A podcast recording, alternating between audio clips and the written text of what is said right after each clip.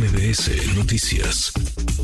Fausto Bretelín, analista internacional. Querido Fausto, gusto en saludarte. ¿Cómo estás? Igualmente, Manuel, muy bien. Aquí escuchando, escuchando el reporte allá desde Argentina. ¿Qué opinas? Porque ya de mi ley, pues eh, sabemos lo polémico que es, las medidas que incluso vendió durante campaña como promesas, las está ejecutando y apenas está iniciando, Fausto. Sí, sí, sí, son medidas muy duras, eh, muchas derogaciones de leyes, eh, prácticamente quiere desmantelar, desmantelar el corporativismo, ¿no? Que dejó, que dejó Alberto Fernández. Creo que eh, lo más criticable es posiblemente que se pasa por alto al Congreso. Es el momento de tratar de negociar.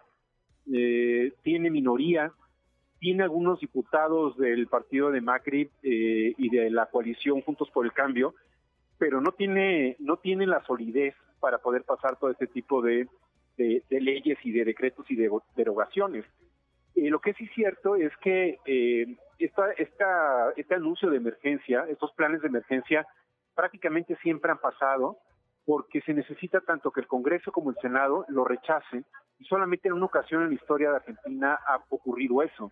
Entonces tiene que negociar quizás con los senadores el hecho de que no se la vayan a tirar para que pueda pasar, pero es una política de un shock muy fuerte en donde pasa de un estado muy benevolente a un estadio a un estado pequeñito, prácticamente presencial, pero semipresencial en donde solamente falta privatizar los escaños, ¿no?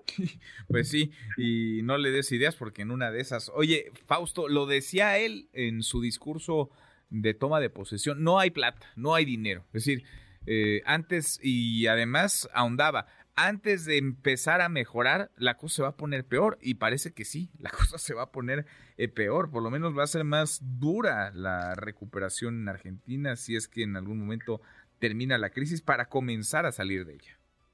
Sí, a ver, yo, creo que es inteligente mi ley en el sentido de que le está transfiriendo toda la responsabilidad económica al gobierno anterior y por eso toman las decisiones tan rápido porque de alguna forma esta secuela que va a generar o esta, estas reacciones que va a generar este tipo de, decisiones, pues va a afectar a, la población general y sobre todo a los que menos ingresos tienen o los que han recibido más subsidios en los últimos años.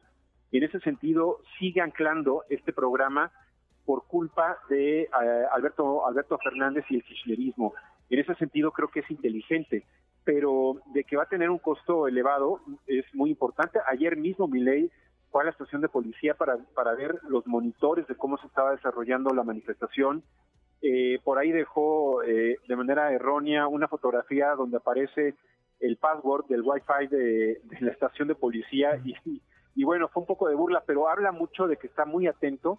Dentro de estos decretos eh, prohíbe que haya tomas de instalaciones estratégicas como aeropuertos o hospitales, o instalaciones de telecomunicaciones.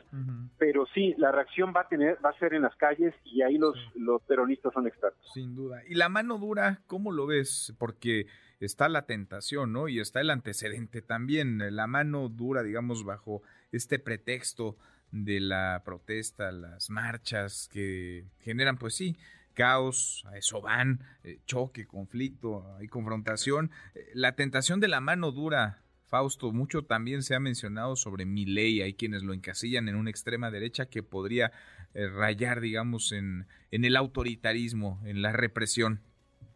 Mira, puso ahí a Patricia Burrich como ministra de Justicia que va a, recaer mucho la responsabilidad de este tipo de manifestaciones. La mano dura eh, tiene, tiene líneas rojas, ¿no? Es decir, no puede de alguna forma en un país como en Argentina, digo, ni en ninguna otra parte del mundo, pero en Argentina hay muchas heridas de la dictadura que no puede repetir en términos de que coartar la libertad de expresión. Eh, trata de regular y, ayer mismo había videos eh, de la época del kirchnerismo en donde también Cristina Fernández trataba de regular las manifestaciones para que no hubiera cierres de calles. En ese sentido, bueno, habrá que estar muy atento porque sí habrá una pues una crítica y una observación muy fuerte ¿no? en, el tema de la policía. Sin duda. Fausto, abrazo, gracias, muchas gracias como siempre. Igualmente, Manuel, un abrazo. muy buenas. Redes sociales para que siga en contacto: Twitter, Facebook y TikTok. M. López San Martín.